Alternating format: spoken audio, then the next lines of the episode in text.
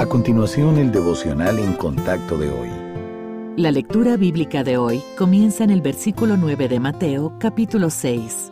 Vosotros, pues, oraréis así.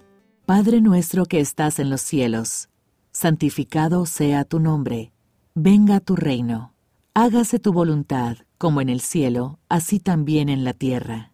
El pan nuestro de cada día, dánoslo hoy y perdónanos nuestras deudas, como también nosotros perdonamos a nuestros deudores. Y no nos metas en tentación, mas líbranos del mal, porque tuyo es el reino, y el poder, y la gloria, por todos los siglos. Amén. Porque si perdonáis a los hombres sus ofensas, os perdonará también a vosotros vuestro Padre Celestial. Mas si no perdonáis a los hombres sus ofensas, tampoco vuestro Padre os perdonará vuestras ofensas. La primera mitad del Padre Nuestro se centra en Dios, pero en la segunda parte, Cristo aborda nuestra necesidad de provisión diaria, perdón y protección. Note que sus palabras permanecen centradas en el Padre, quien provee las tres. Danos hoy el pan nuestro de cada día.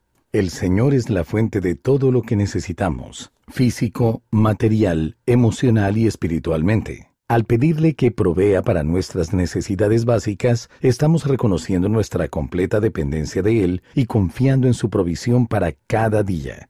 Perdónanos nuestras deudas como también nosotros perdonamos a nuestros deudores. Esta parte de la oración está destinada a asegurar que todo está bien, no solo entre nosotros y nuestro Padre, sino también entre nosotros y otras personas. Puesto que Dios perdonó nuestros pecados, su voluntad es que nosotros también perdonemos a los demás. No nos dejes caer en tentación, sino líbranos del mal. Nuestra oración es para que el Señor nos proteja de caer en la tentación y nosotros lo honremos al vivir con rectitud. Toda esta oración está enfocada en nuestro Padre Celestial. Nos enseña a adorarlo, a someternos y a depender plenamente de Él para cualquier tipo de necesidad.